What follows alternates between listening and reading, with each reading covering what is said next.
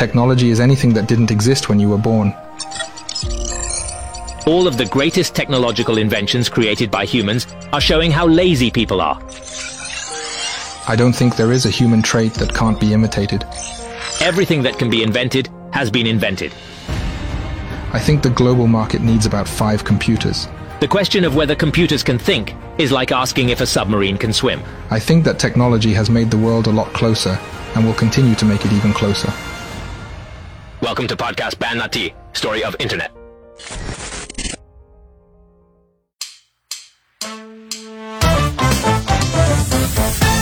冯诺依曼过目不忘，嗯，可以直接背看过的书，直接背谁谁谁电话号码，看过就不会忘了。这就是个机器人啊！对，那就是行走的 Chat GPT 啊！他还造什么计算机啊？他不就是计算机吗？原子能之父恩里克·费米他说：“我的心算速度是你的十倍，因为我比你聪明啊。”冯诺依曼的心算速度是我的十倍。诺贝尔奖得主汉斯·贝特说：“冯诺依曼就预示着存在着比人类更先进的物种。”嚯！氢弹之父爱德华·泰勒说：“哎。” Sesame fall into 你多爱呀！芝麻掉到针眼里了吗？这不是，我对中国的文化有研究啊。嗯，我的二进制能这么好的解释几千年前中国古代发明的易经八卦。嗯，看来我得加入中国国籍了。哎呀，这正是。斯坦福毕业，车库里发家，计算机诞生，父亲一大把。肖克利辞职，狠了心创业回家，计算机风云还得看圣克拉拉。半导体四十八期打板开始，我是刘飞，我是肖雷，不容易，不容易。这次咱们呃要聊啥呢？还是继续开始填我们的巨坑了？要互联网史话又开始第二个系列了，呀准备填坑。嗯，那既然要填这个坑，我们先提前讲一讲这个互联网史话之前讲过的那些期，先补充几个最新的信息，我觉得挺有意思的。嗯，第一个信息是就在四月二十号，就前几天的时候。之前咱们不是说谷歌有两个 AI 团队嘛，嗯，互相还有一些 beef，谷歌大脑和 DeepMind，对，然后就在二十号的时候合并了，哎，都合并为 DeepMind 了，嗯，这是一个挺有意思的。你看，哎，咱们就在见证历史，而且为什么没都合并成谷歌大脑？嗯，对，这里边就是值得琢磨。然后另外一个事儿呢，其实是往更远，我们之前聊过的一个系列《任天堂往事》。我们在第三期聊过当时俄罗斯方块的故事，是。当时就说苹果正在筹拍一部电影，嗯，可能是二五年上映，哎，没想到二三年，哎，今年就上映了，抢跑了，哎，这个内容还是不错的啊，我完全都看过一遍，豆瓣评分挺高的。嗯，还不错，而且这里面啊，你能看到我们当时聊的每一个熟悉的名字，几乎都在。对，荒川石啊，林肯、汉克罗杰斯啊，然后帕吉特诺夫啊，山内普、别里可夫啊，全都在，非常有意思。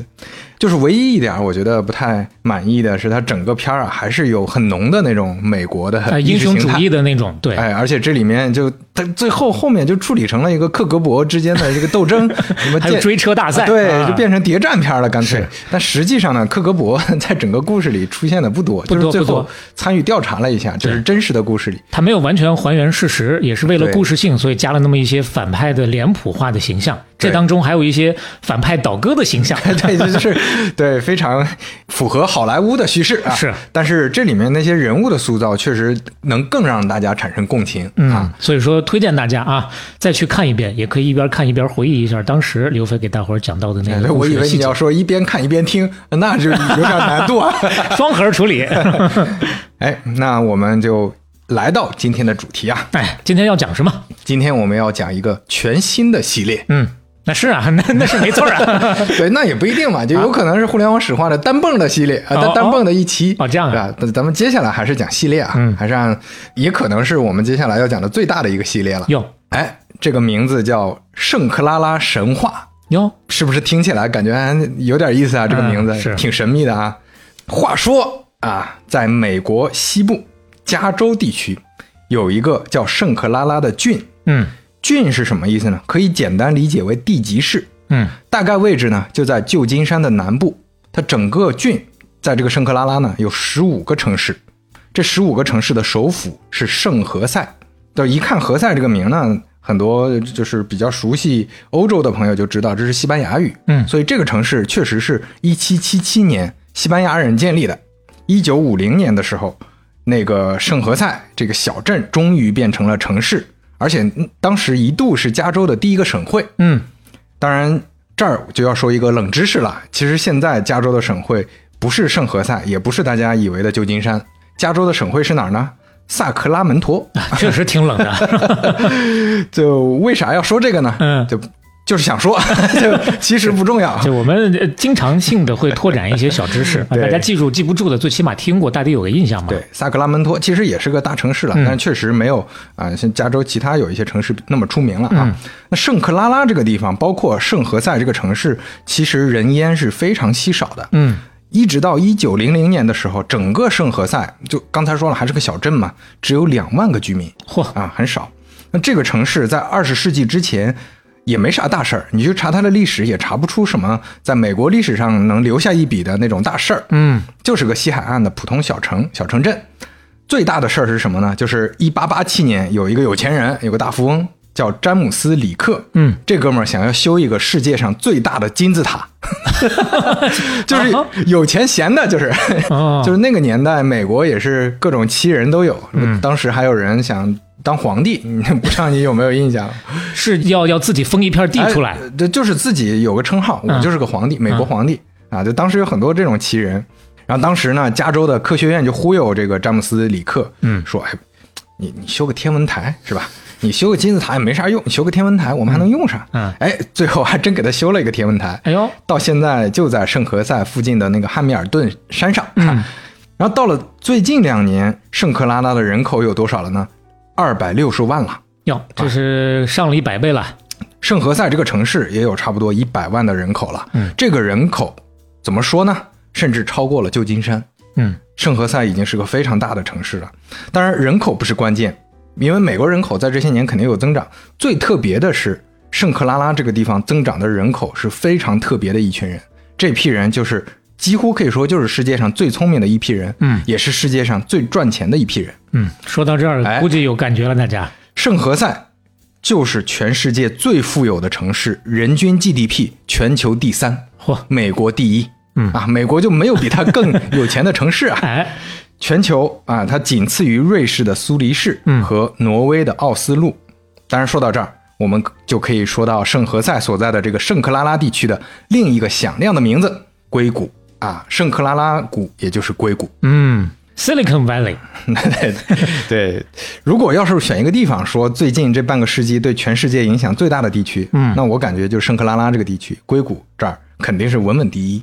你不管说是苹果、谷歌、Meta、英特尔、惠普、英伟达、特斯拉这样的巨头，还是说什么局域网、图形用户界面、嗯数据库、硬盘、芯片等等这些发明，嗯，啊，都是深刻改变世界的底层逻辑的。是，而且它还改变了一个很重要的商业逻辑，就是作为产业、投资、学术多方密切协作，真产生了一个一加一加一大于三的效果啊！嗯它算是一个标杆的全球各种产业都学习的一个样板。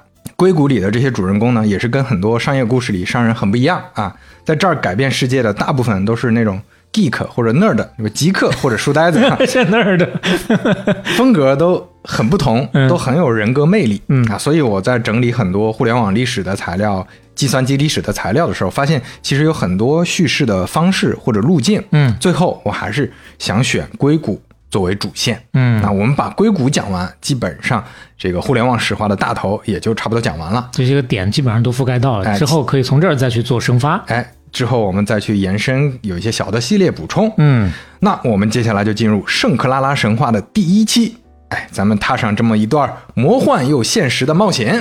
我们现在进入第一章，斯坦福好哥们儿啊。哟，又回到斯坦福了啊。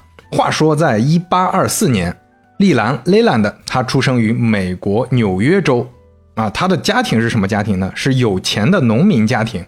那就用我们的话说，可能就是地主或者富农。富农，一八四八年，嗯啊，这个利兰获得了正式的律师资格，嗯成为了地方检察官。哎呦，在一八五二年开始做生意，他做得非常成功。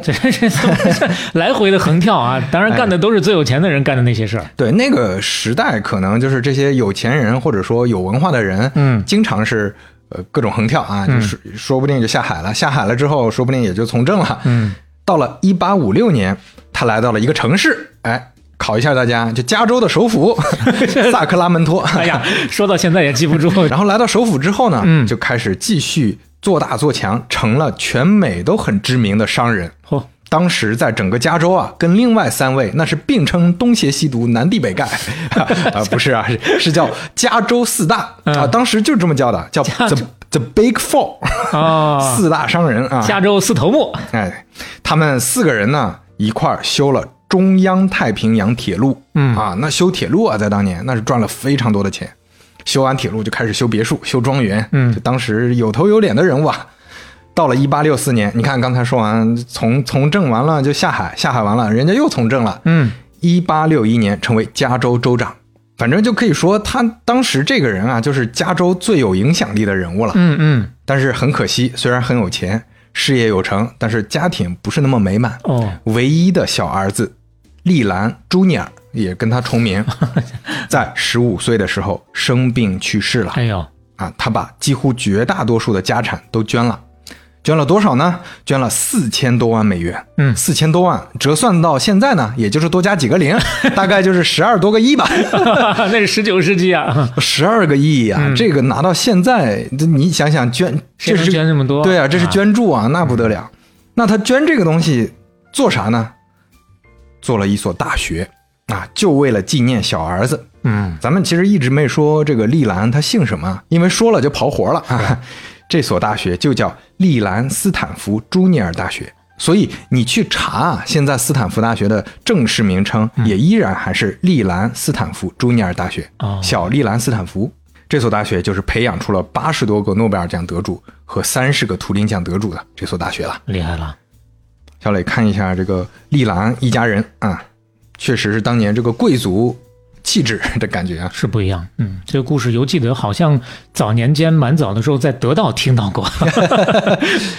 然后这个故事小时候经常在故事会或者什么的这种书里嗯出现，但是它出现的版本不一样，出现的版本什么一对农对农村老夫妇 什么的，也没什么文化，然后走到那个一个学校门口说：“ 哎，嗯你们这能捐就接受捐助吗？我儿子去世了。”他说：“能你你有多少钱？我也就一百万，一百万，一百万也行。”然后最后就捐出了一个斯坦福大学。不是这样的不是这样的，人家利兰那是加州甚至全美都响当当的人物啊，是这也是不光是在这个政界、商界啊、文化圈，那确实是非常有影响力的。现在正本清源一下啊，哎，那时间我们就来到了一九二五年，斯坦福大学呢来了一个实习生，这个实习生将改变整个加州乃至整个世界的历史。嗯，这个实习生叫什么呢？弗雷德特曼，嗯，特别慢啊，就是开个玩笑，这主要是这样好记，慢就是快。大家就记住了，特曼，这个特慢啊，这个哥们儿，这哥们儿可以说是书香门第，嗯自己老爹呢就是斯坦福大学的教授啊。嚯，斯坦福毕业之后，这哥们儿又去另一个学校波士顿科技学院读书，跟世界上最厉害的专家们学习，比如说维纳。哟，那个时候维纳在这儿，对你一听这个波士顿科技学院，怎么感觉你从斯坦福跑那儿去？这这个没听说过。再走呢怎么对，这个波士顿科技学院后来改名了，嗯就叫麻省理工啊。是哎，特曼呢，从博士毕业之后，嗯，他的导师是万尼瓦尔布什，这也是改变他命运的一个人了。后面我们还会提到。特曼呢，在斯坦福做研究，主要就是围绕无线电通信。嗯他的课题是把真空管引入无线电，做这么一个项目，非常成功。嗯培养出了很多比较厉害的一些呃学术的人才或者学术成果吧。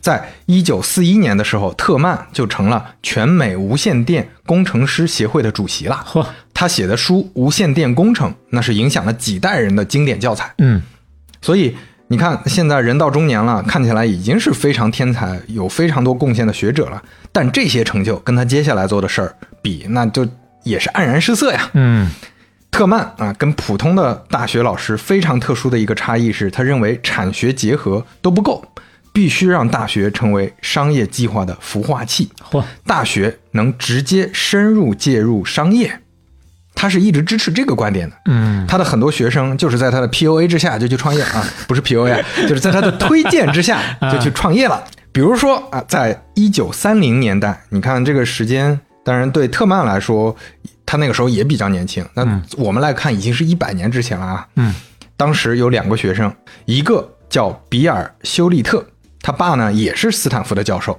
也是这个书香门第吧。嗯，另一位叫戴维·帕卡德，爸爸是律师，妈妈是老师，那都是良好教育的家庭。然后他们俩呢，一入学就成了朋友，因为他俩都是学校橄榄球队的啊，感觉这个体格也是应该挺不一样的啊。嗯，后来都在特曼的实验室，受特曼的影响特别大。特曼没事儿就带他们去企业看看、逛一逛，各种各样附近的无线电公司啊、实验室啊，他们就看了很多企业，看了很多企业家、创业者，有了非常多商业上的认知。那其实对于当时的很多，嗯，就别说。本科生了，就很多当时实验室里这些工作人员可能都接触不到这个条件。哎，特曼就很积极的推动，那属于熟读唐诗三百首了。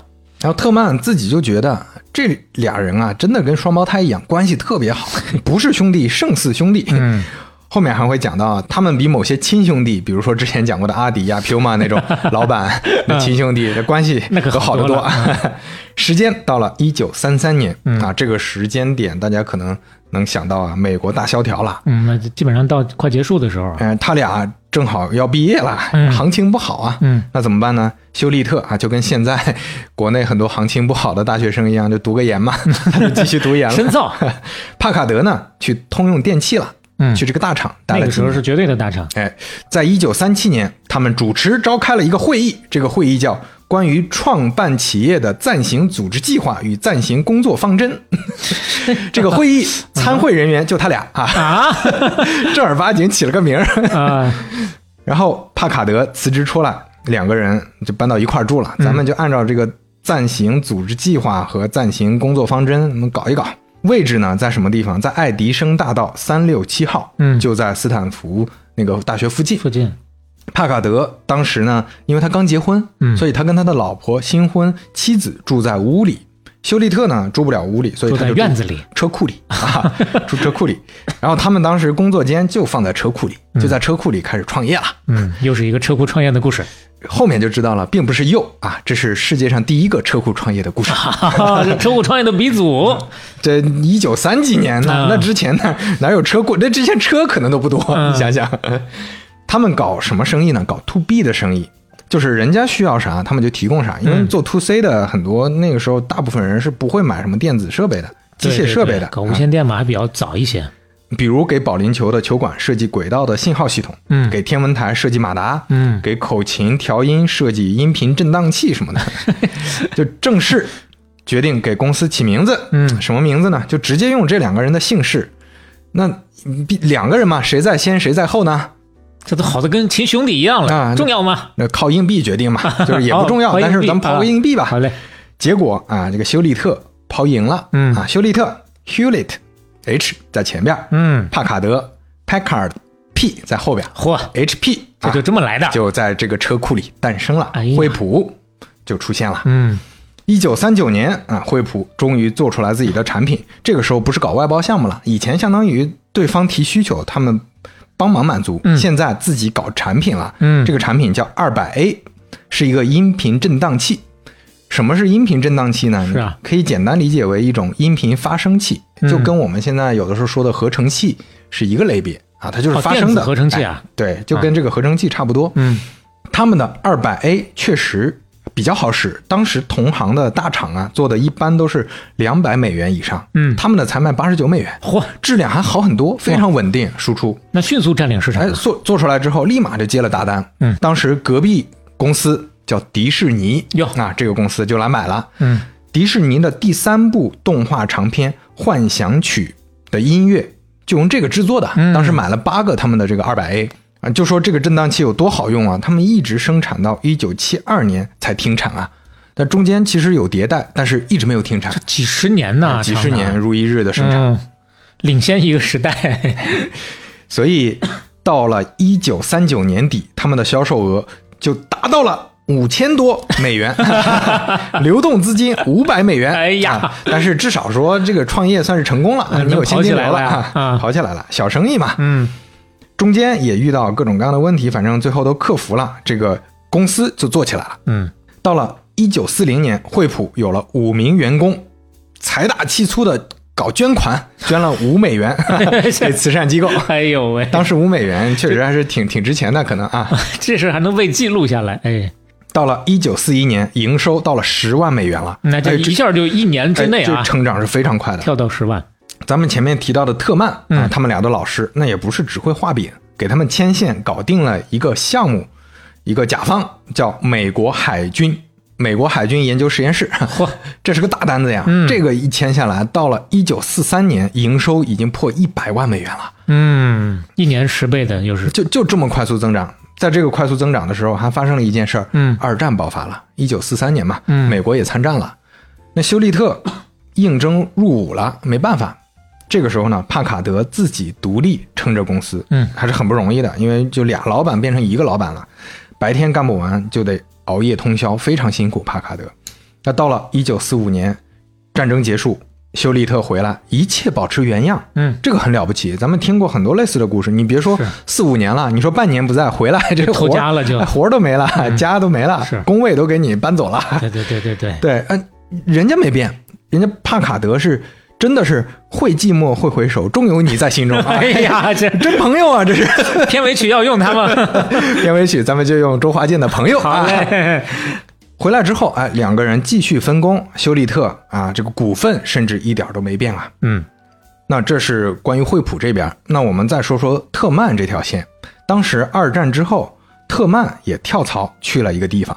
你还记得前面咱们说他导师嘛？万尼瓦尔·布什是麻省理工的一个大师吧？嗯一个也是无线电方面的一个大师。嗯，这位现在是干啥呢？现在是整个二战期间全美科研办公室的负责人啊！哎呦，就整个二战的军事上的科研全是他管的。嗯，那接下来肯定也能接更多军工大单了。哎，所以万尼瓦尔·布什先直接把那个特曼招招募去了。嗯，去了一个军方的大项目，八百多个员工都跟着特曼干活，做一个反雷达的方案。嗯也是因为这个关系，所以特曼才把更多项目介绍给惠普。嗯，这个线就串起来了。哎所以到了一九四六年战后，特曼又回到了斯坦福大学，而且成为了斯坦福工程学院的院长，嗯，决定搞个大的。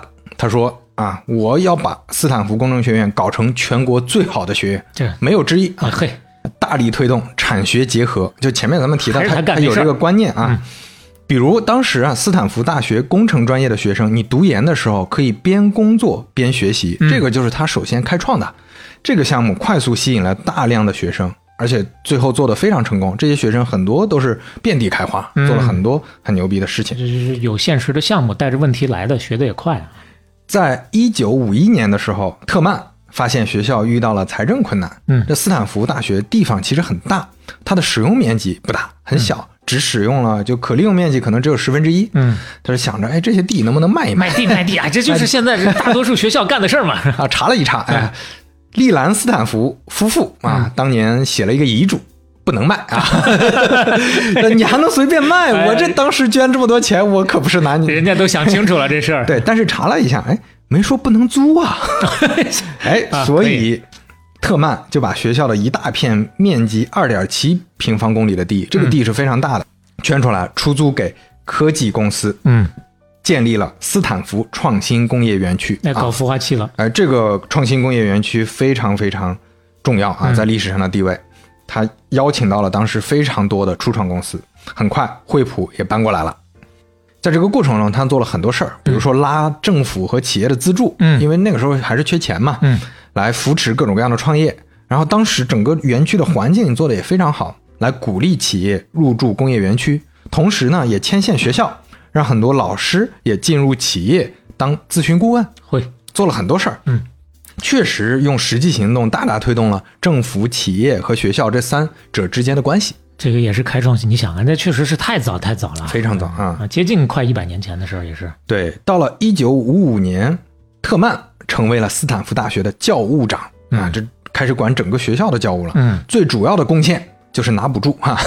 就当教务长之前啊，斯坦福的政府拨款和各种合同收入加起来才三百多万美元一年。嗯，他离开岗位，十年之后离开岗位了。嗯，那个时候已经变成了五千多万美元一年。减去通胀也是巨大的增长啊。是在这些年呢，惠普也是快速增长。一九四八年，惠普的营收已经突破两百多万美元了，嗯有一百多号员工了。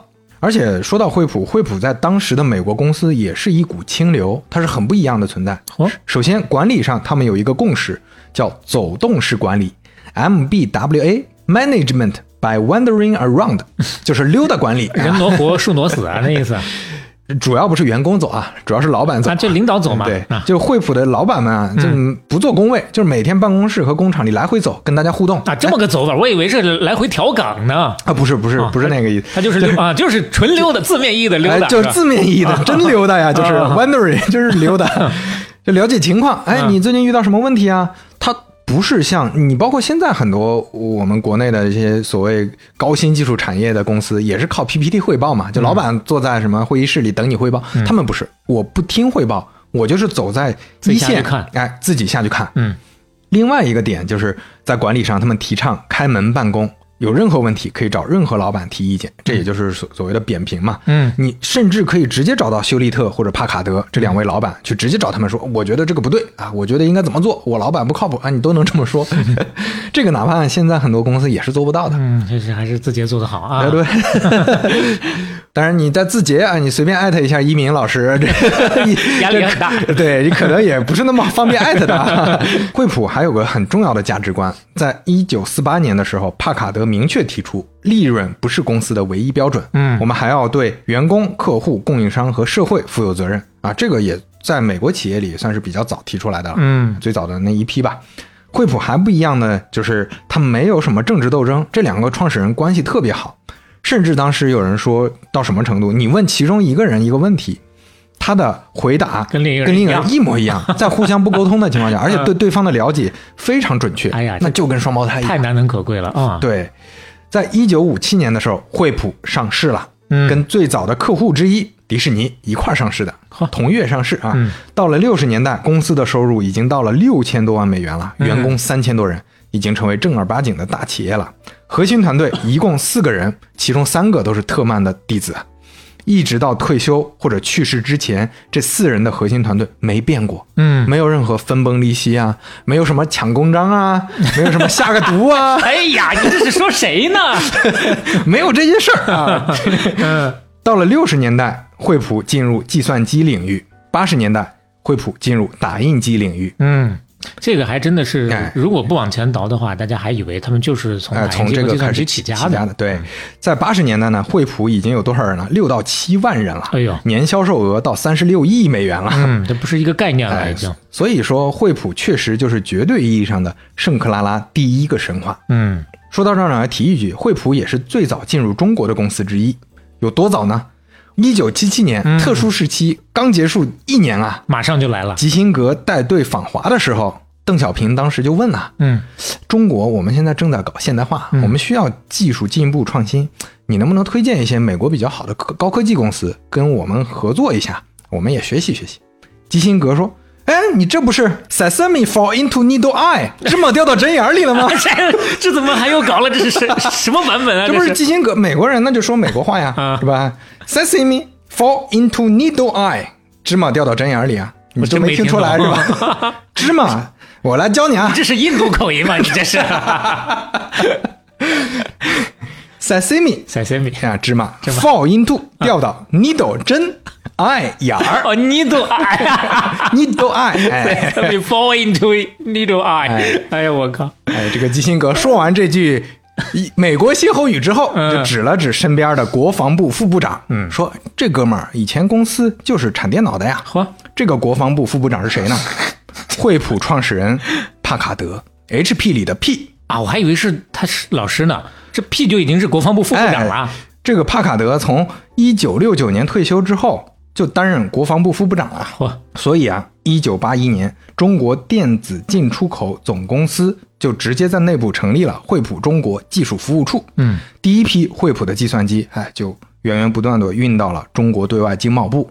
这个中国对外经贸部这个部门的员工是中国第一批用上惠普电脑的员工啊。惠普后面的故事我们不展开说啊，这儿重点还是聊聊它对于硅谷、对于圣克拉拉地区的历史地位。嗯，那惠普简直就是硅谷创业的模板啊！后面很多公司那就是小惠普啊。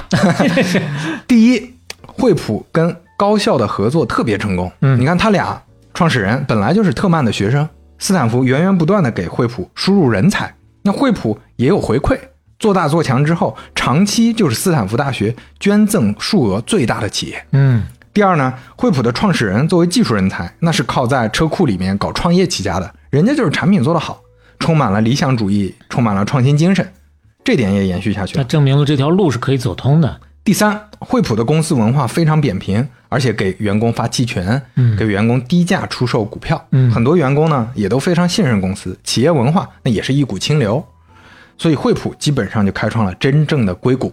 所以在一九八七年，惠普创业起家，当时帕卡德和休利特当年租的那个车库啊，就被列为加州历史地标，直接竖了个牌子。嗯，在二零零七年还列入国家历史古迹名录。嚯你在中国那就相当于国务院的牌子，全国重点文物保护单位。对对对 哎，就是这么个东西。嗯看一下这个车库啊，嗯，啊，看起来就很小、很不起眼的一个车库。就估计已经不知道维护过多少次了。这是一个木头车库，看起来哎啊，，面积感觉也不是那么大啊。嗯就关于惠普，我们先放在这儿啊。我们都知道啊，硅谷真正从星星之火变成燎原全世界的这个神话国度，靠的还是计算机和互联网行业。不然你为啥叫硅谷呢？嗯，但这个时候惠普做的东西跟硅 肯定是没啥没啥关系啊目。前还没有太大关系。硅这个材料在当时的圣克拉拉还不是什么流行的东西啊，嗯所以说惠普可以说是硅谷开创的精神领袖，但算不上是实际业务上的领袖。嗯，真正奠定了硅谷地位的，还是那些搞计算机的那帮人。接下来我们就进入第二章了，第二章叫做《计算机父亲列传》。真平时啊，这就在正式聊搞计算机的这帮人之前啊，咱们还是有必要了解一下计算机是怎么出来的啊。嗯说实话，计算机的出现肯定不是一个人的功劳，这个大家应该都知道。前面包括咱们讲也提到过一些啊人工智能系列的时候提到过好多名人名了，已经，嗯包括巴贝奇啊，包括图灵，其实很多共同人努力的一个结果。所以也正因为这样呢，关于计算机之父的这个说法也非常多。嗯，所以可很多人确实也可以都称得上是父亲。今 所以这第二章呢，我们就聊聊这些父亲们这。些父亲们啊，咱们在人工智能第一期里就聊过计算机最初的发展。图灵首先肯定是计算机的父亲之一。嗯啊，关于图灵的故事，大家去听人工智能第一期，在那个半拿铁的三十九期嗯就可以听到。咱们就不展开说图灵了，我们聊一聊其他的父亲们。首先一位还是要聊聊莱布尼茨。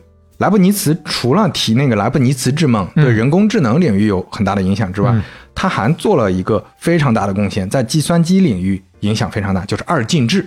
哦可能有一些朋友还记得啊，嗯以前好像学过吧，我我不记得高中有没有学过，反正他发明的二进制，嗯，这个是计算机底层的最重要的一个理论基础了。所以这个绝对可以，莱布尼茨绝对可以算得上是计算机的老祖宗了。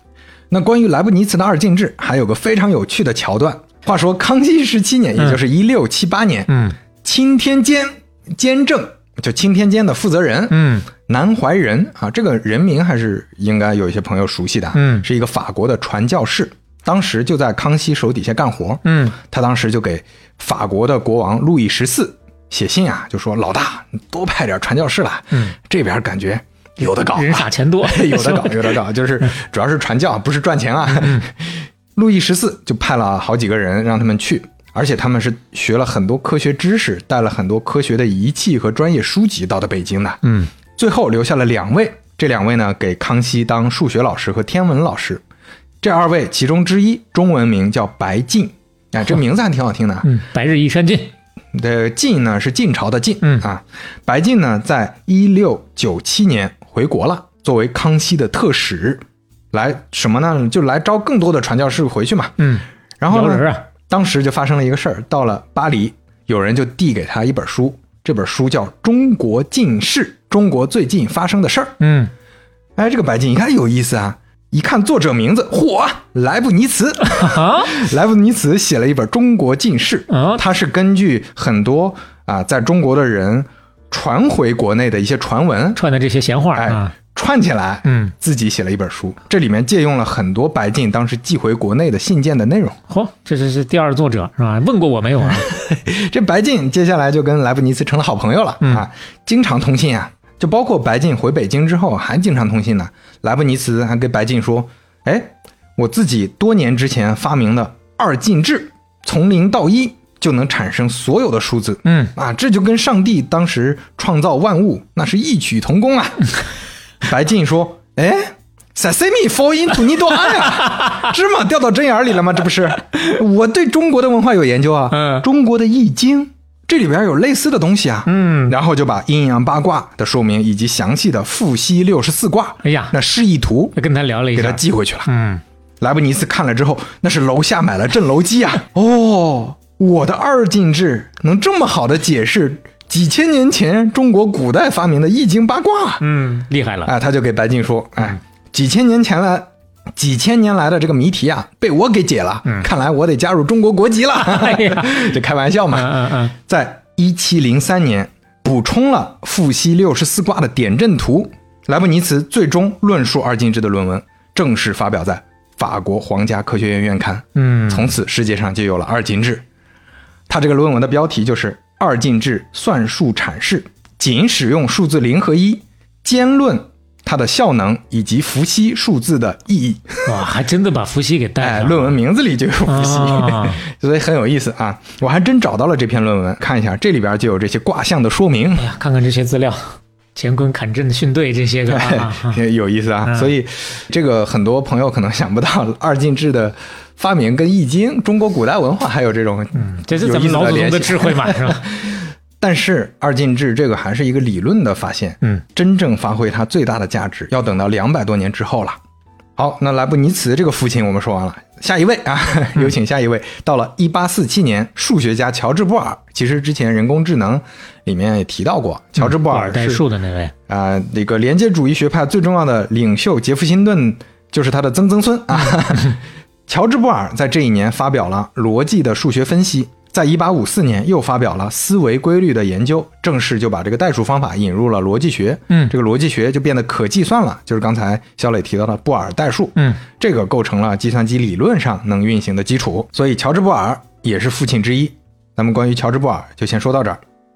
再过几年啊，我们时间来到一八六零年，美国纽约州一个叫赫尔曼·霍勒瑞斯的德国裔的小朋友咕咕坠地了。鸟，一八七九年啊，他十九岁就从哥伦比亚矿业学院毕业啊，也是个少年天才了。嗯八二年加入 MIT 教授机械工程这个学科。嗯后来有一天啊，他在火车站排队的时候，看到检票员用那个打孔机打孔，我们肯定小时候也见过，现在都用身份证或者刷那个电子的了啊。嗯就当时这个检票员就根据性别和年龄段打孔的位置不一样，他来标识一下这个人大概什么样的身份。嗯哎，他那个时候就突然来了灵感，因为他知道啊，现在人口普查贼麻烦，嗯，效率非常低，因为你要输很多大量的这个人的各方面的资料。信息，那哎，如果打孔卡片不光是性别、年龄，再加上什么国籍、生日这些信息，哎，这不就能很快速的收集信息？我用打孔卡来做，就不用人工再去填那个文字去写了吗？嗯，这就跟什么高考填那答题卡一哎，样，就是 就是答题卡那个嗯意思。于是啊，他就发明了人口普查卡，并且成功运用在了美国一八九零年及之后的人口普查里面了。嚯，啊，小磊看一下，其实很容易理解，就是跟我们答题卡差不多，就不同的列和行是代表的是，嗯，比如说这个是生日，不同的信息要素啊，，对。当然，我们单纯看这个卡，并没有那么复杂。嗯就可能很多人看到这个卡，想象的就是我们以前考试填答题卡，还还要工作人员涂一样。嗯并不是，因为它毕竟是教机械的呀，所以它其实做了一个很复杂的机器，非常有技术含量，叫制表机。哦啊，一听名字也知道什么意思啊，就是操作员打孔是用这个机器去打的。嗯就人工打很麻烦，所以他做了这个机器。这个机器里面有继电器、有控制电路等等。这个打卡员看着上面的这些按钮，啪啪啪，就能直接把信息输入进去，啊，然后这个卡这个孔自动就哎就打上了，敲精准上了的打上了，来，小磊看一下这个机器啊，跟我们现在用电脑的状态其实很像了，已经。啊，可能跟那个打字机的原理还有点像，是，嗯。到一八九六年，霍勒瑞斯干脆创立了公司，公司名叫什么呢？Tabulating Machine Company。Tabulating 就是制表机，嗯所以它这公司就叫制表机公司啊，这也是 挺直白的。这个机器很快就流行了，不光美国用，英国、意大利、德国、俄罗斯、奥地利、加拿大、挪威，真的是全球发达国家都在用。都得做人口普查啊，后来这种卡片干脆就称为霍勒瑞斯卡片了。哎呦，并且持续在一百多年时间里，就是全球最主流的人口普查方法。啊，就在个人电脑出现之之前啊，一直是人口普查的方法。而且这个机器啊，越来越高级，后面就开始放电路板去控制了。赫罗瑞斯还持续的在里面做迭代，就前面可能用的是真空管那种早期的设备，嗯后来就加各种电气设备了。嗯，那这种打孔方法，我们学计算机的估计都很熟悉。看计算机历史的时候，我们都知道，早期大型计算机不都是用那种打孔的方法输入输出嘛？嗯，你可以说，其实后来的大型计算机就是沿用了霍勒瑞斯推广的这种输入输出的方法。借鉴了他最初的那很厉害设想。然后这公司后来发生了什么呢？到了一九一一年，有一位金融巨佬，被称为橡胶大王、信托之王，嗯，查尔斯·弗林特啊，这个哥们儿呢传了一个局，把四家公司通过金融手段合并了。嗯，除了这个制表机公司呢，还有什么？还有美国计算秤公司，就一听名儿就很直白啊，嗯就是做秤的啊，就是天地之间有杆秤那个秤。还有一个国际时间记录公司啊，也是非常直白，就是做计时器的。嗯 还有做钟表，也是机械设备公司。还有一个叫邦迪制造，这公司有点做创可贴的我知道。不是，也是做计时工具的啊。这家新公司就起了个名，也是格外直白，叫什么呢？叫 Computing Tabulating Recording Company 啊，就是计算、制表、记录公司，就跟现功能综合了一下，嗯 就跟现在美团公司改名叫外卖点评卖菜公司一样，就就贼直白，就是还是卖这些东西，卖什么计时系统啊，卖体重秤啊，卖打孔设备啊，制表机啊这些东西。一九二四年，这公司计算制表记录公司改名了，因为不好听嘛，咱们要起个洋气的名，叫什么洋气的名呢？这名字就好听了，国际商业机器公司 IBM。啊，是是这么个意思一九二四年，IBM 出现了，哦而且 IBM 后来长期保持了制表机全球第一的领先位置，那还没忘了本儿。嗯，一直生产打孔制表设备，一直到一九七六年都没停下。哎呦，嗯，这儿可以提一句啊，制表机和人口普查的打孔卡后来有一段时间得得到了特别大规模的使用，那就是在 一九三零年开始的德国，纳粹特别喜欢这个。哦，纳粹如获至宝，那很容易理解啊，就是因为他要分人种，他要查民族啊这些东西。在德国给纳粹提供设备的，那真就是 IBM 的子公司，就在德国的子公司啊。嗯，这也是打孔设备和 IBM 很少见的一个黑历史了，就是助纣为虐了，有点啊。嗯，那 IBM 后来作为百年老企业，你看这个制表机公司是一八九六年出现的，一九二四年合并出来的 IBM，那个时代就出现了。但你看它作为百年老企业，后来在计算机和互联网的浪潮里还生存下来了。确实这确实呃了不起个中间肯定做对了很多事儿啊。是这个，我们后面有机会再说。嗯啊，就是点到为止，IBM 就是这么来的。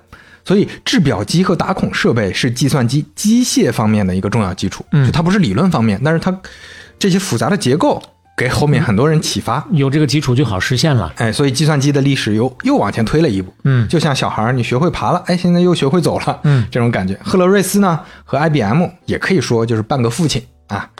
那这个父亲讲完了，咱们接下来继续再讲一个父亲。嗯，时间来到了一九一零年，康拉德·楚泽在德国出生了。他在柏林工业大学学习工程学和建筑学，后来转系土木工程。在一九三五年大学毕业之后，先去了福特汽车公司，嗯啊，这也是当时的大厂了。那当然，后来又去了亨舍尔公司，嗯，做军用飞机。那时候也是非常有技术含量的工程师，他做飞机的受力分析啥。嗯，一九三六年，他因为个人兴趣产生了非常强的做计算机器的冲动，嚯，决定我在家里先搞起来。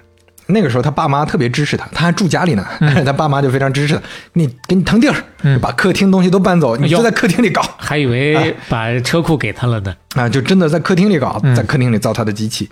一九三八年，两年之后，第一台他做的机器完工了，以他自己的名字命名，他叫楚泽嘛，嗯，Z U S E 楚泽，楚泽一代 Z 一搞出来了。嗯，这个 Z 一，小磊看一下这个照片啊，也是非常庞大的一个机器了，哇，光看这个照片很难想象它是用来干嘛的。很复杂，因为它是一个纯机械的机器。纯机械对你想象一下巴贝奇，它这个跟巴贝奇那个差分机啊非常像，非常像了那个也是纯机械的哎。嗯，但是很可惜，这个机器一直没有真正投入使用，因为你看时间，二战就快开始了。嗯，这个楚泽是德国人啊，前面提到了，那他他在那儿就受到了美军空袭了啊，啊，那这个机器就毁掉了。嗯，这个机器乍一看，你看起来就是个机械设备，就像刚才肖磊说的一样，你也看不出来是干啥用的。是，然后它跟那个制表机呢也很像，跟其他这些机械设备，包括巴贝奇的那个差分机嗯也都差不多。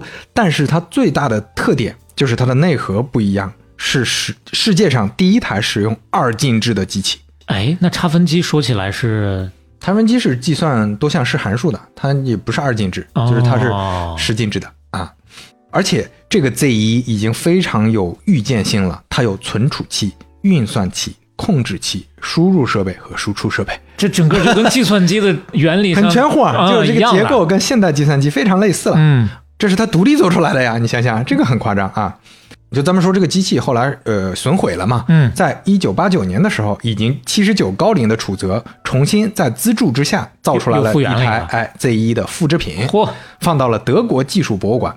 小磊看一下，这里面确实它是标注了这个结构的，它是有明确分工的。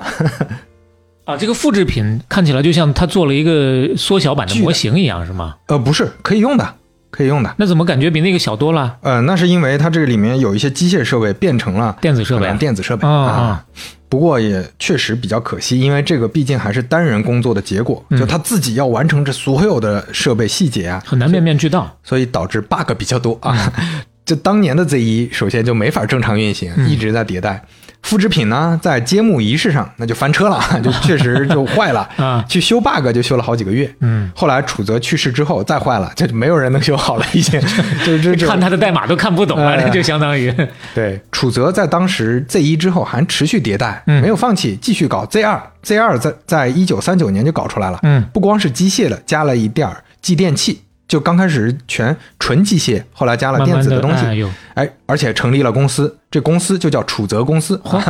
在一九四一年搞出来了 Z 三，嗯这个 Z 三全部都是继电器，不用任何机械设备了，所以就会变小一点。嗯这个 Z 三开始被德国军方使用了，算是难得的投入应用了。嗯后来呢，还有一位德国科学家在应该是九七年的时候证明了 Z 三就是图灵完备的机器，就是这个很特殊，就是它是跟前面我们说的巴贝奇那个设想的那个机器一样，嗯它是可以原则上是可以完成所有图灵机的工作的。嗯，但是这就是有意思的点，楚泽自己他都不知道图灵机这回事儿啊，因为他它是是完全独立。其实那个哎时间差不多，图灵机的这个概念也也出来哎了。出来了，所以它是完全从工程的角度做出来的，嗯就基本上提前完成了冯诺依曼架构的雏形。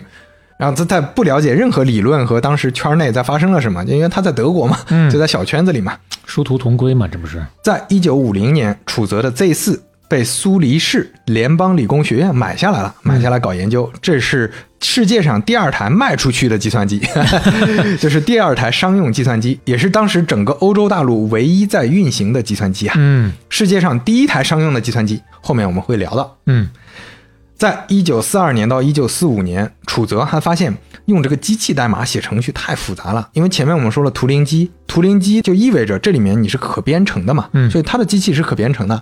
那他一直用机器代码写，就贼复杂，自己编写了一套高级编程语言，叫 Plankalki Calculi，我这个很难发音，德语我也吗对，德语发音我也发不好啊。差不多是那个意思对吧？，这是世界上第一个高级编程语言、嗯啊！而且他写的第一个程序就是机器自动下棋程序，这也是世界上啊最早的国际象棋程序。嚯，上来就下棋呀！上来就下棋，哦所以啊、呃咱们知道就为什么要提到楚泽了。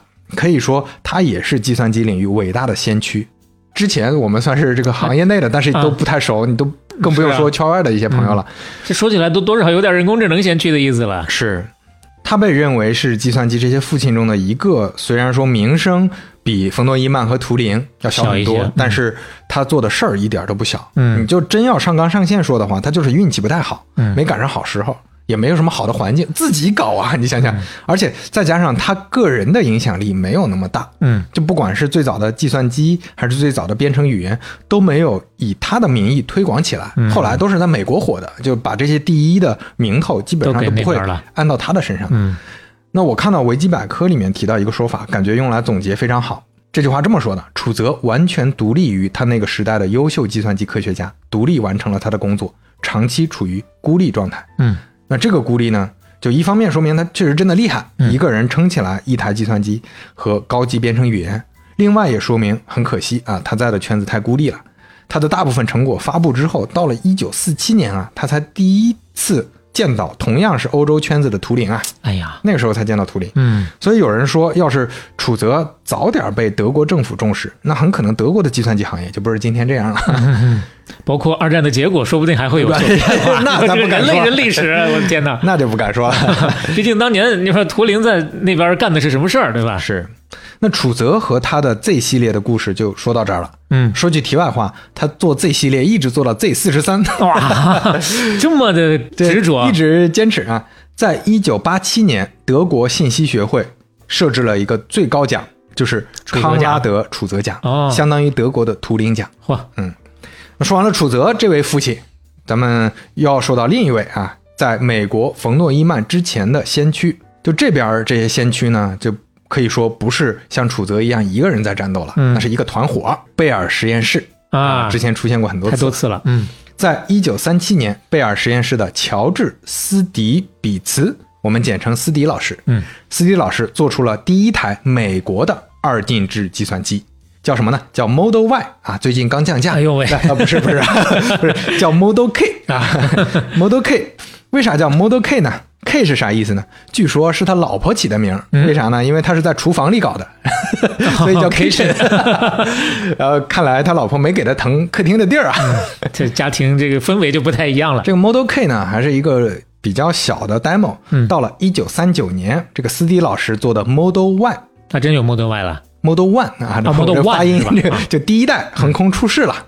它可以做什么呢？可以计算负数，就是以前的计算设备啊是计算不了负数的。嗯，另外，除了计算能力提升，Model One 也是第一个使用客户端和服务器结构的一个机器啊就是好几台操作终端连接一个大的机器，就我发信号给那边儿大的机器给我传输回来我想要的结果。搞云计算了，不过那个 Model One 它还不是计算机，严格来说它还叫计算器。嗯为啥呢？因为前面咱们说了，为什么 Z 系列它的地位要高一些？因为它可编程啊。嗯所以这个 Model One 它是不能编程的，它不能做这个算术之外的工作。嗯一九四一年，Model Two 发布了，主要用来计算 M 九高炮射击的参数嚯，啊，这其实也是军用嘛。贝尔实验室那个二战的时候也是参与这军方项目嘛。嗯而且到后面 Model Three 啊 也出现了，一直发布到第六代，嗯，那算是最重要的计算机雏形了。不能说是现代计算机，但是确实也给后人很多启发吧。嗯，原来是这么多头的呀，嗯，哎，所以这位斯迪老师也被称为是计算机的一位父亲嗯啊。你应该能感受到，这父亲是挺多的，接下来还有好几位啊。哎呦，那所以计算机走到今天，不是像我们最初想的那么容易。哎，对，嗯。接下来还有一位父亲霍华德·艾肯，嗯。他出生于美国，一九三七年在哈佛读大学的时候，他也是跟那个楚泽一样，就一心想搞台计算机，嗯，然后就是要赞助嘛，结果要到了赞助，赞助商是谁呢？IBM 哟，啊，一九三九年三月，哈佛大学和 IBM 签订协议，哈佛大学就让这个艾肯主持设计，IBM 公司呢派顶尖的工程师帮他实现。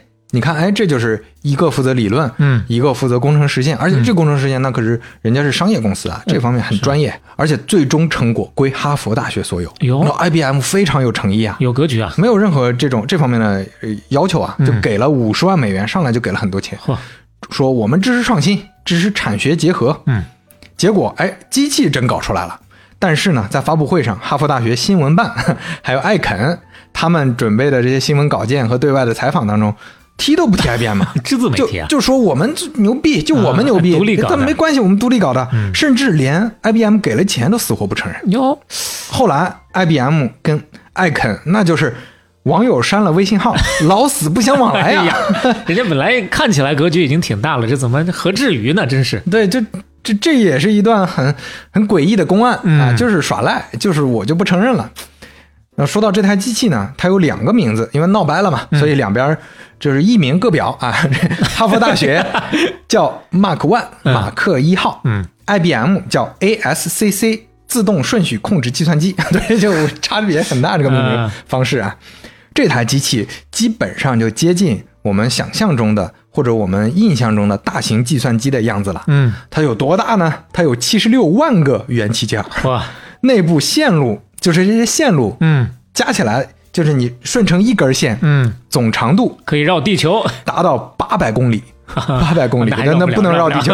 但是八百公里也挺吓人了。非常吓人。这个是楚泽老师可能就搞不定了，是是是，线可太长了。这机器呢，长十五点五米，嗯。高二点四米，嗯。重五吨这就有埃尼阿克那个感觉了。啊！这上面大量的旋钮、穿孔读取器、穿孔机、打字机，各种做输入输出的设备。小磊看一下这个，非常大，嗯，是你从观感上来说，感觉比埃尼阿克还更工整一呃些。要要大多了，其实要大多了，嗯就一一大面墙啊。在一九四四年开始，这个 Mark One 就在美国海军服役了，一服役就是十四年啊。嚯，说到美国海军，大家可能能想到罗森布拉特当年做感知机，嗯不就是跟美国海军合作搞的吗？嗯，当时他做的感知机、做的神经网络，就是用 Mark One 改造出来的哦，啊。这个艾肯呢，他后来没有 IBM 的赞助了，还一直搞这个 Mark 系列，搞出来了 Mark Two、Mark Three、Mark Four 啊，后来也。不断的迭代，从这个一开始的这也是机械设备和这种继电器设备，后来也用真空管、二极管等等的，尤其到了 Mark Four，已经是完全电子化的计算机了。嗯，所以你看时间呢，也是五几年，虽然不是最早的一台，但也是最早的一批。嗯，哈佛大学在一九四七年也因为艾肯的这个影响力比较大，所以就开始开办了计算机专业课了。嗯这也是世界上最早的一批计算机专业。艾肯还成了世界上最早的一批计算机科学教授。那艾肯也可以作为半个父亲。故事就到这儿了，我们到下一个父亲。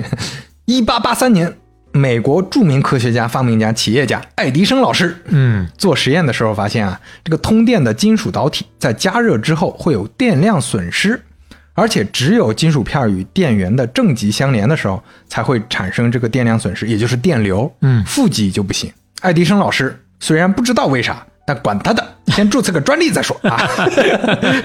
所以这个就被称为爱迪生效应。嗯爱迪生老师啊，也是个很有意思的人，回头有机会咱们聊聊他的故事啊。嗯很多人估计只知道他是个发明家、科学家，其实他还是个非常有影响力的商人、商业巨子啊，呃巨子啊。爱迪生搞的一个公司叫爱迪生通用电气公司，后面改名叫通用电器了。对，爱迪生照明公司手下有一个很厉害的工程师叫福特啊，后来人家福特出去创业，搞了福特汽车，这些其实都都值得聊。那特斯拉也跟他有关系 对，啊。回头我们说啊，这个直流电、交流电那个故事也很精彩。话说回来啊，后来科学家们发现，逻辑是呢，当金属片连接电源负极的时候，同极相斥，它就不会收来自灯丝的电子了啊。反正就大概知道这个原理了、我不要不要啊！你走你走。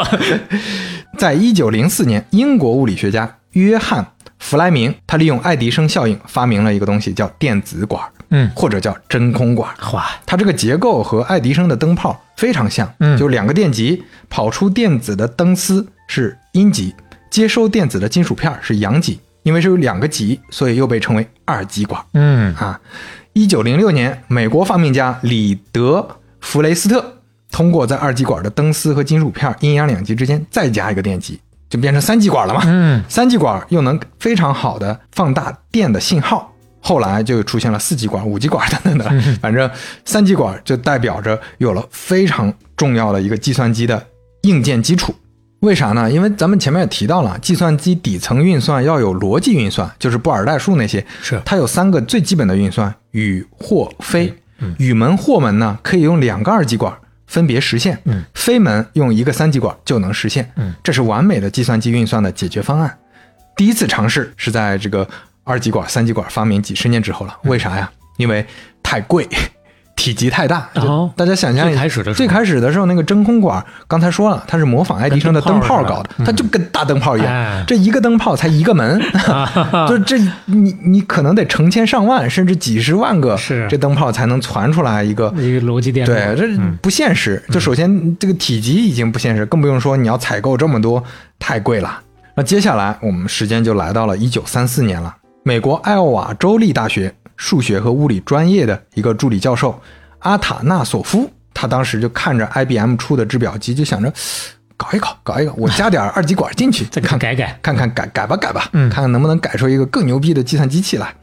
然后刚要搞，IBM 的销售就过来说：“你不行啊，大哥，你不能啊！你们学校这是租的机器，这 不是卖给你们的呀！你给我不能搞瞎弄这搞坏了，这赔不起啊可咋整啊？”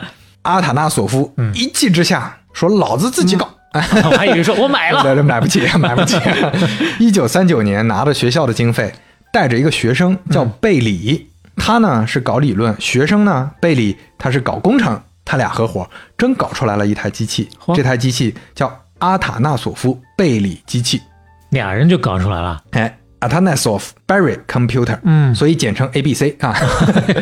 这个 ABC 就是真正二进制的通用计算机，它的元素就更全了。嗯它既是二进制的底层，又可以存储，而且在这个机器里面，阿塔纳索夫第一次使用了一个词儿来描述，就是 memory。他用这个 memory 来指代计算机的存储器，嗯他认为跟人的记忆是一样的，所以后来所有计算机的存储器就叫 memory。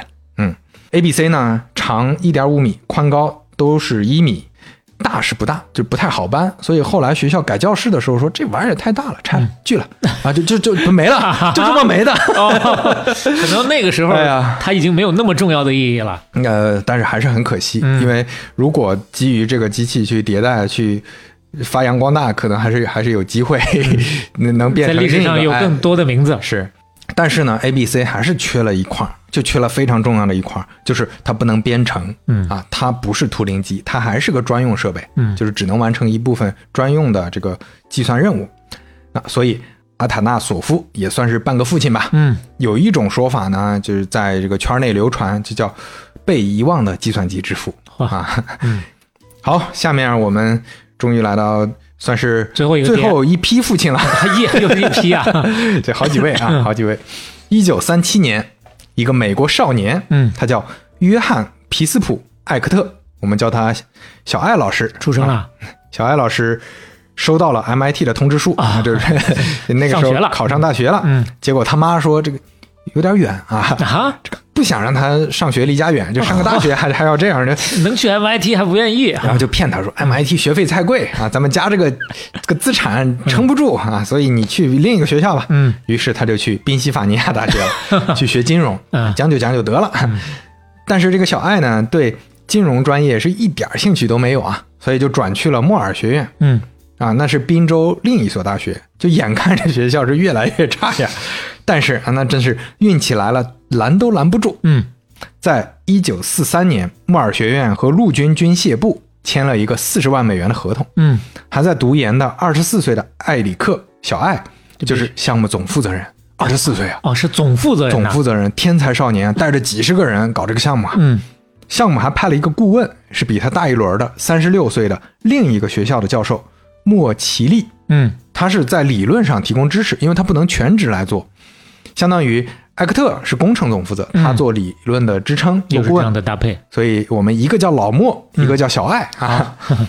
这个项目原来叫什么呢？原来叫电子数字积分器，因为它用积分去完成这个工作的，嗯所以叫 Electronic Numerical Integrator，电子数字积分器嘛，嗯也是用来计算弹道的微积分的，就是军用嘛。后来做着做着发现，哎，这个可以不专用啊，可以通用啊，那就硬是在后边加了一个 and computer，就这是核计算机、积分器以以及及计算机于是 NEIAC 艾尼亚克出现了，艾尼亚克当中的 AC。最后不是 AC 结尾嘛，就是嗯 and computer，就是这个意思。哦，这么个意思。对，这个艾尼亚克呢，总长三十米，高四米，厚一米，占地一百六十七平。嗯，所以这个一般的城市家庭还真放不下。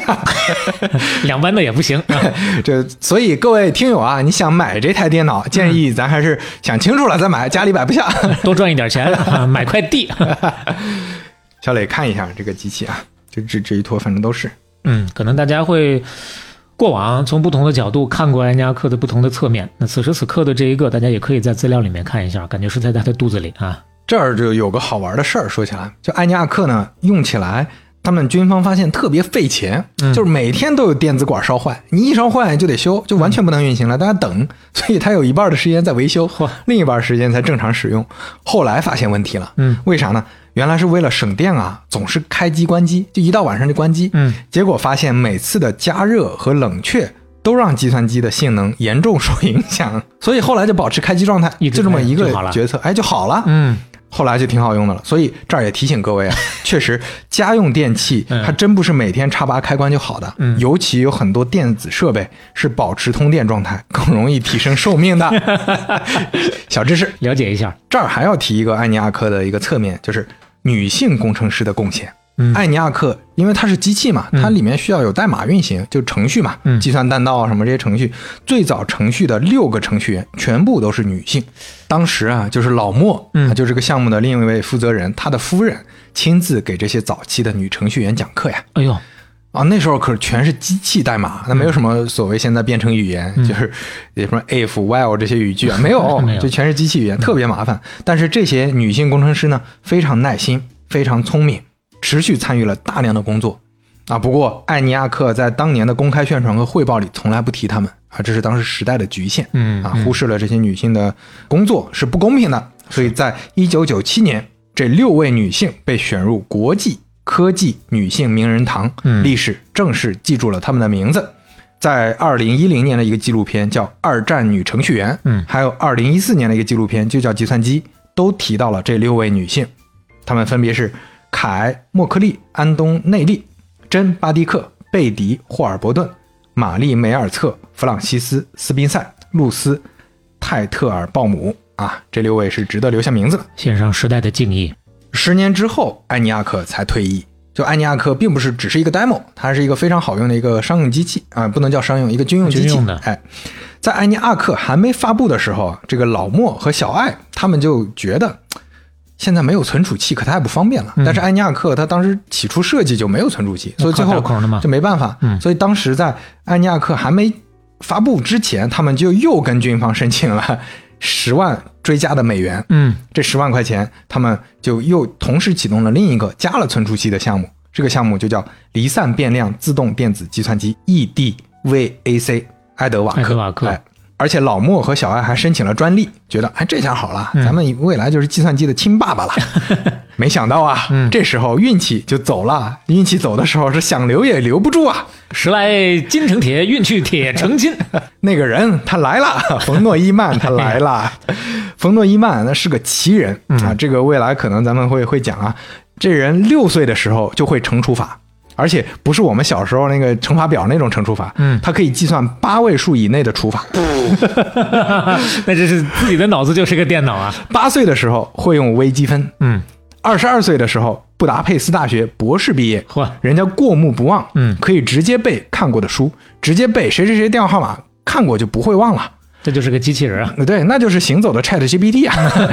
当时就像小磊说的一样，当时有一个艾尼亚克的项目组的哥们儿说，嗯说他还造什么计算机啊？他不就是计算机吗？就是有有有一些说法非常有趣啊，原子能之父恩里克·费米是这么跟同事说的，他说：“我的心算速度是你的十倍，因为我比你聪明啊。嗯冯诺依曼的心算速度是我的十倍。诺贝尔奖得主汉斯贝特说，冯诺依曼就预示着存在着比人类更先进的物种。嚯，氢弹之父，嗯，爱德华泰勒说，他说，哎，我有一次看到冯诺依曼跟我三岁的儿子对话呀，嗯。他们当时对话的状态就特别顺畅，嗯。平等交流，我当时就产生疑问了，他跟其他所有人交流是不是都是这么向下兼容啊？哇塞，这个好，这个好有冲击力啊哈。呃，香农老爷子也说过，嗯。冯诺依曼是他见过最聪明的人。嗯，啊，就这位冯诺依曼，就说到这儿，大家理解为什么在前面人工智能那个系列当中，它出现过这么多次啊。哎，他在艾尼亚克的这个阶段，他就已经是项目组的顾问了，因为他个人非常感兴趣。在爱德瓦克的时候，就更深度的开始参与了。就咱们之前提到，在一九四五年，他写了一篇一百零一页的论文《爱德瓦克报告书的第一份草案》。嗯这里边明确提到了三点：第一，计算机由二进制来作为基础的运算对象；第二，要有存储器，而且这个存储器啊，可不是存数据的，是要用来存储程序的；第三，有运算器、控制器、存储器、输入和输输出模块这五个模块组成。嗯，就可以说这些计算机的父亲们，前面提到各种父亲们，早期探索都探索出来一些雏形，但说实话，确确实实就是冯诺依曼第一次总结的这么完整，这边集大成了啊，哎所以才有了冯诺依曼结构。对，所以这个就是冯诺依曼结构嘛。嗯那另外呢，就冯诺依曼个人的影响力在学术圈，在这个各方面吧都非常大，所以他比老莫和小艾要大得多了。嗯在冯诺依曼这个报告之后，影响力变大，真正意义上的通用计算机，当时很多军方企业就开始跟进做了，嗯各种大型计算机就雨后春笋开始出现了。出圈还是靠他呀。对，所以冯诺依曼。嗯，是出圈影响力最大的一个人，但是后来他也没鞠躬，他也说了这个图灵的贡献或者老莫、小爱的贡献，嗯。但是历史只记住了他，所以你你要我说，我之前印象中也总以为这两个项目是他做的，是其实他只是顾问。哎呀，真是。对，老爱和呃老莫和小爱，那也真是，哎呀，这寄生鱼何生亮呢？所以计算机的父亲们、嗯。啊，我们差不多就讲到这儿了。哇，这是能凑一个班了。那这非常多的父亲啊，嗯我们简单回顾一下：莱布尼茨发明了二进制，乔治布尔发明了布尔代数，让逻辑可以运算了；霍勒霍勒瑞斯发明了制表机，并且这个成为了 IBM 公司的根基。楚泽在德国独立制造了第一台机械的图灵机和第一个高级编程语言。乔治斯迪毕茨在贝尔做了 Model 系列的专用计算机。嗯，霍华德艾肯在哈佛大学做了 Mark 系列的大型计算机。阿塔纳索夫做出来了 ABC。小艾和老莫做出来了埃尼亚克和埃德瓦克。嗯冯诺依曼写了一份划时代的报告，宣告现代计算机时代正式到来。行了，又有朋友开始要做脑图了。呃，这些父亲们工作的基础上，嗯计算机这个小孩儿终于长大了。哇，太不容易了。这就是我们第二章计算机父亲们。列传，我们进入简短的第三章，嗯，肖克利与晶体管。啊，这个也哎，是这是要进入划时代的第二代了。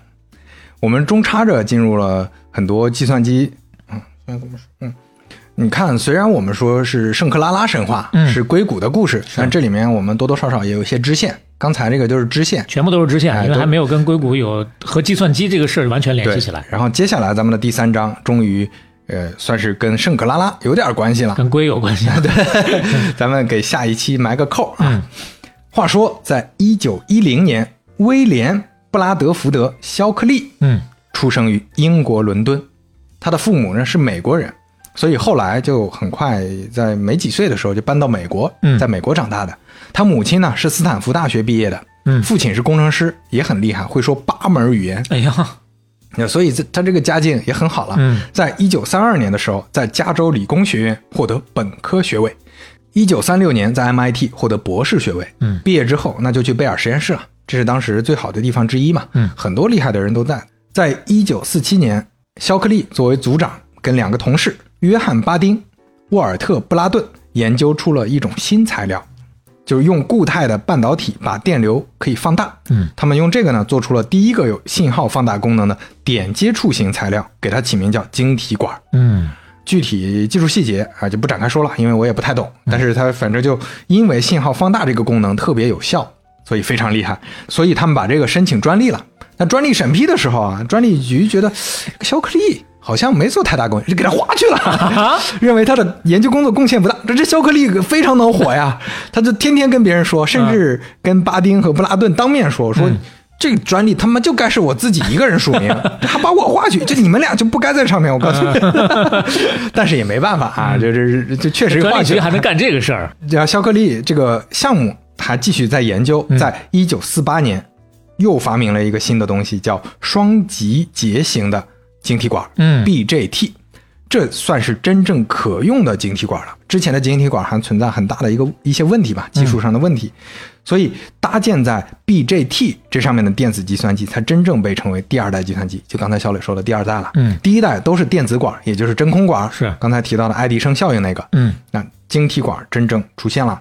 肖克利这次那人正儿八经真做出全新的作品来了，那这个时候终于可以到处扬扬眉吐气了，就拿着作品到处吹牛逼啊，就说自己多牛逼。嗯，而且他就可能因为之前被伤害过，就每次出去人家问说：“哎，你们三个人不是不打住啊，这一个人一个人，哎。”他说：“哎，你们这团队，我没有团队啊，就是我一个人，哎，我一个人，我牛逼啊，其他人就洒洒水啊。所以，那你这么搞，那巴丁和布拉顿就跟他关系快速恶化。巴丁在一九五一年就离开了贝尔实验室，去搞别的东西了。布拉顿呢倒是没走，但是很快就申请跳槽，我不跟他干了，这个老板也太不靠谱了。然后这二位呢，他原来的好同事啊，再也没跟肖克利合作过了。嗯，肖克利自己呢，在一九五三年也离开贝尔实验室了，去了加州理工学院当老师去了呀，搞研究当老师。我估计啊，他们从闹掰了之后再一次见面，就是一九五六年了。为啥呢？诺贝尔物理学奖奖励晶体管的发明。啊，这三个人必须要凑一块对，这次非常公正，人家没有偏袒说我只考虑肖克利，就你一个人，也没有说划掉肖克利啊，确实是颁发给他们仨的共同领奖：肖克利、巴丁、布拉顿。那肖克利拿完奖之后，那就在那个加州理工学院心里痒痒啊。嗯为啥痒痒？为啥？因为现在大家都知道晶体管是你做的了，嗯但是晶体管这些产品赚钱的，嗯，都在什么德州仪器这种大厂在搞呢，人家大厂搞得风生水起啊，他可难受了，就跟他没多大关系。对啊，这是我做出来的，我为啥就不能赚点赚点钱呢？是，其实说到这儿，所谓专家下海或者科学家下海创业这个事儿，其实不少见。比如说咱们刚才提到的老莫和小艾，嗯然后我之前就想过，哎，当时搞出来这个艾尼亚克和埃德瓦克的这些当时的这些厉害的科学家，为啥不自己去做计算机呢？嗯，是不是我之前在想，是不是志不在此，或者说他们还是非常清高，就是搞就是科学家不愿意出来，就跟那个之前咱们提到那个像香农老爷子这种啊，就不愿意进进这些产业界之类的，是不是这个原因？后来才发现不是 啊，老莫和小艾立马就跳出来下海创业了，人家创业还做出来了世界上第一个商用计算机，就是前面提到的那个刚埋那个扣。BINAC，嗯啊，B I N A C 二进制自动计算机，那后来还真卖出去了。但后来的故事，咱们下期有机会再讲。嗯我们后来印象深刻的商用计算机或者个人计算机跟他们没关系，也有一定的原因，就不是简单的资金支持的问题，嗯就还是学者、科学家和做生意啊，啊，还是有一定的局限性、主要是这方面的问题。打法不一样。所以我们说回肖克利啊，肖克利一九五六年拿了诺贝尔奖啊，现在是信心最爆棚的时候，也是心最痒痒的时候，是那怎么办呢？搞点事回到老家，创办自己的公司，这公司叫肖克利半导体实验室。而且招募了一群非常厉害的人，嗯啊，这些人都是奔着肖克利这个诺贝尔奖得主来的呀。那人家诺贝尔奖得主啊，而且现在要创业了，晶体管这个东西牛逼，这产品看起来大有前途。对，那而且当时就有个说法，就跟我们现在说，呃，任何产业都能被 AI 改造一下一样。啊那任何产业你上了晶体管就不一样了，是，所以都都值得重做一遍。对，都都值得重做一遍，都是身怀绝技。嗯这些人大战一场，跟着他。那肖克利回老家办的公司，他老家在哪儿呢？这不就是 Sesame fall into needle eye 了吗？芝麻掉到针眼里了。肖克利的老家加州圣克拉拉。你看，啊，这肖克利老家就是硅谷。那肖克利招到的这些身怀绝技的人都是谁呢？肖克利跟前同事关系都处理不好，嗯做公司究竟行不行呢？肖克利跟硅谷的崛起有哪些有意思的事儿呢？嗯惠普之后，那奠定了硅谷精神的公司又是哪一家？最早的一批投资人又是什么背景？这些我们会在下一期来讲。哎，这正是斯坦福毕业，车库里发家，计算机诞生，父亲一大把。肖克利辞职，狠了心创业回家。嗯计算机风云还得看圣克拉拉。好。哎呀，说到这儿，能够理解为什么最开始说这可能是最大的一个系列了啊。嗯用了一期节目，呃，刚刚把硅谷这个事儿啊，这个苗头揪出来一点点小小的线头，哎。其实也给我们普及了很多之前想不到的地方。是，不管是说这一期，或者说这个系列的计算机也好，还是前头人工智能也好，不像我们开始说的是谁哪个跨世纪的人、跨时代的、开创性的，从零到一把这个东西总结出来。最开始我们都觉得，不管是这个图灵牛逼啊，还是这个冯诺依曼曼牛逼，哦，后来慢慢的往前捋一捋捋，原来他们所有的这些个思路都是建立在前人的一些理论基础之上，一点一点集合起来的。这个也都是世界发展的非常合理的规律，让我们能把这个脉络捋清楚，不容易。，那关于圣克拉拉的神话，关于这些天才、这些前人到底做了哪些事情，我们在后面的系列里啊，慢慢再给大家讲述。嗯，哎，又是一个大坑，大家沉住气，慢慢听哈。哎，另外呢，像咱们上期也说过，咱们散落在全球各地的这些个听众也好 啊哎，在各个跟我们讲到的有关的这些个公司里面，曾经待过和跟他们产生过关系的各种神奇的朋友也好，不断的还在我们的这个后台留言蹦出来。呃，我们继上期之后又看到了很多厉害的朋友，是啊欢迎大家继续的在这儿集合。虽然我们暂时还没有听友群，哎但是呢，就在咱们这个听友留言区，主要就在小宇宙这个平台之上，是也是大家交流的一个很不错的地方。当然，在这儿呢，也要怎么说，稍微的多说一句吧。嗯互联网之上啊，大家有些时候难免会有一些观点的不一致的地方，嗯还是倡导大家 心平静气的文明交流。哎，文明交流，谢谢所有朋友的喜欢和支持啊！包括这期讲到的这些个内容，有志同道合的朋友，大家留言之余也欢迎一起来转发分享。如果喜欢半打铁的话，欢迎在各个平台小宇宙、苹果 Podcast、网易云音乐、喜马拉雅、Spotify 订阅和收听我们。半打铁四十八期，杀青。